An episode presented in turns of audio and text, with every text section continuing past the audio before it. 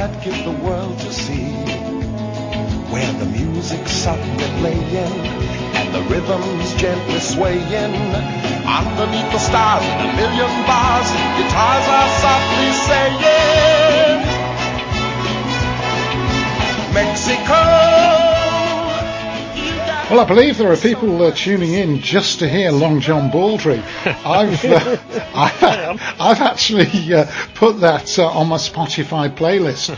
Uh, I got some earbuds. Do you know what's for, uh, weird, right? I, What? I, I, weirdly, I was texting Jon Bonfiglio this week, obviously just uh, checking in, make sure everything's all right, and I was like, then I started going Mexico, and I was like, who? I, was, I nearly text Mark to say, Mark, who's singing this? I'm trying to find out my Apple Music. I've got it in my head. I need to hear this song now, so I'm, I'm Long I'm- John Baldry. Classic. Right, I'm writing it down. Yeah, Long Yeah, I've John got it saved. I've got it. I've got it saved on my uh, on my YouTube favourites. Glad to hear it. Glad to hear it. Uh, Jon Bonfiglio uh, joins us. Uh, Jon, a very good evening to you. Good evening. Good evening. Uh, yeah, we'll start off with Pelé because it's it's Netflix's uh, sort of number one uh, documentary uh, this week in the UK. I suspect it's uh, popular all over uh, Latin America as well. Um, have have you seen the uh, the Pelé documentary? Yeah. Yeah. Um, Yeah. and uh, go on. Well, I was just going to say, I mean, the the almost 20 year nightmare of the uh, military dictatorship, which um, you know a lot of us have probably forgotten about, and uh, the, what- the, what really I absolutely almost uh, gasped in amazement when they had a member of that military dictatorship um, talking on the show, uh, and uh, the interviewer says, you know, people just disappeared, and uh, the, the thought was that these people had been tortured, and he just says, oh, yeah, absolutely, definitely, yeah, they were tortured, and I thought it's very rare you get somebody who's been involved. I mean, he was a piece of work, this uh, this guy, and it was just one of the many sort of interesting moments in this uh, in this documentary.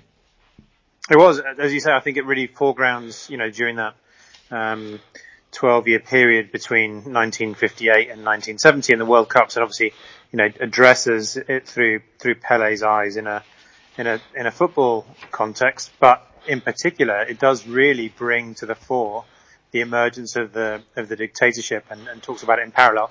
And and worth remembering, of course, that Brazil was not the only country in Latin America during you know that rough period of time to to suffer a, a dictatorship, and, and and it's not that long ago.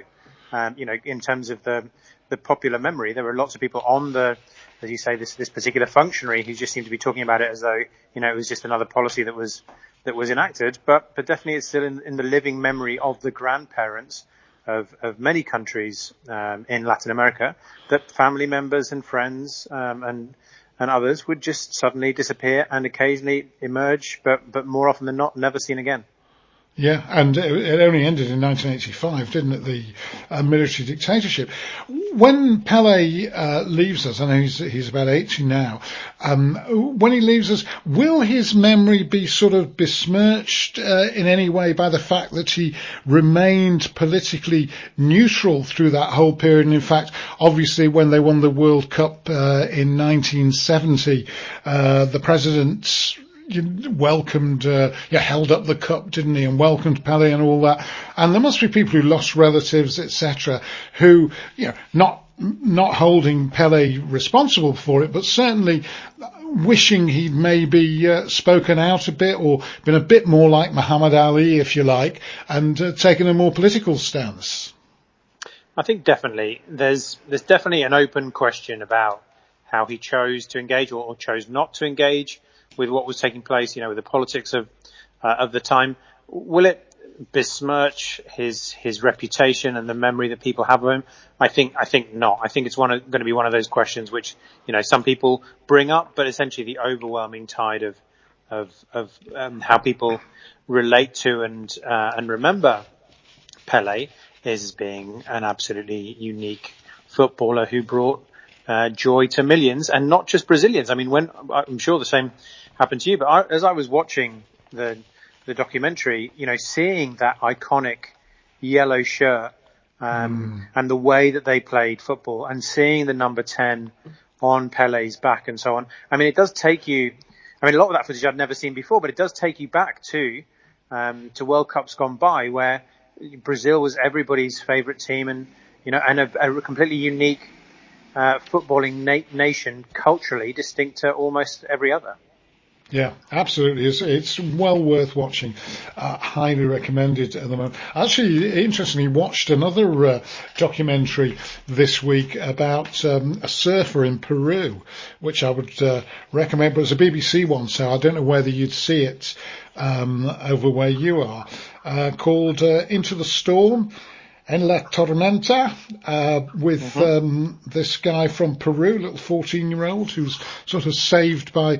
He's in the in the ghetto, I suppose you call it the the barrio um, over there, the Chorrillos district of uh, Lima, and it's very. excuse me, you see the sort of struggles of his life there. Um, it's a very, very poor. I suppose in Brazil it would be called a favela, wouldn't it? yeah. one of those yeah. places in Peru, a sort of barrio. And, uh, you know, all the houses have got those corrugated iron roofs or sort of tin shacks, hundreds and hundreds of them, you know, piled up over uh, on the hill there. Um, and uh, whether you're able to see it or not, I don't know. But if you can, try and uh, catch it. Uh, it probably show where you are. It's in Spanish. En la tormenta is a Spanish title. I will, I will, I will look it up. Yeah, you'll find that quite interesting. Now let's move on to the hippos because we've uh, not uh, we've not mentioned uh, Pablo Escobar's hippos. We were going to do it a couple of weeks ago, um, but they've they're breeding at quite a rate. They are Pablo Escobar's hippos. Uh, to my mind, I think runs climate change and COVID a close third for sexiest scientific topic of our times. It, yeah. it, seems like every scientist out there is lining up to do some kind of science uh, scientific survey and report on on the hippos. And the most recent one to come out, I guess, kind of you know does the standard thing that most of the other reports have done, which is basically to say, uh, look, these hippos were. Uh, essentially, and, and uh, they're an invasive species. They were introduced because Pablo Escobar had so much money. He just, you know, he could basically do what he wanted. And one of the things he did was develop this whole cornucopia of exotic animals at the Hacienda Nápoles. And then when he was killed in 1993, then the authorities didn't know what to do with a lot of the animals. A lot of them died. Some went to zoos. But you know, moving a hippo uh, or moving quite a few hippos mm. is is not that straightforward. So basically, they they stayed there and essentially have thrived in that in that particular uh, you know um, environment in in the Colombian waters of around um, Hacienda Nápoles. Um, so this report has basically said they need to be culled uh, because they are going to um, destroy native plants and wildlife and alter biodiversity and and so on, and, and potentially even risk you know um, damage to uh, to humans. What's interesting though is that there are other reports uh, going back to the sexiness of this topic, that actually say the opposite of um, the hippos. There's one really interesting report that came out a couple of years ago, which actually says that given the dwindling hippo numbers in Africa, that maybe in the future we may actually see a stable hippo, the only stable hippo population in the world, to be in Colombia and not in Africa. And then another study, which came out only a few months ago, actually um, compares hippos in Colombia to a number of other prehistoric kind of quasi-dinosaury animals um, that roamed that land back in the day, the pre-human day, including things like giant llamas and a kind of prehistoric hippo as well. So what what that study is saying is actually far from damaging the environment, it's actually restoring the environment. These hippos are actually restoring the environment to pre-human um, levels and and and tropes as well. So something of a yeah.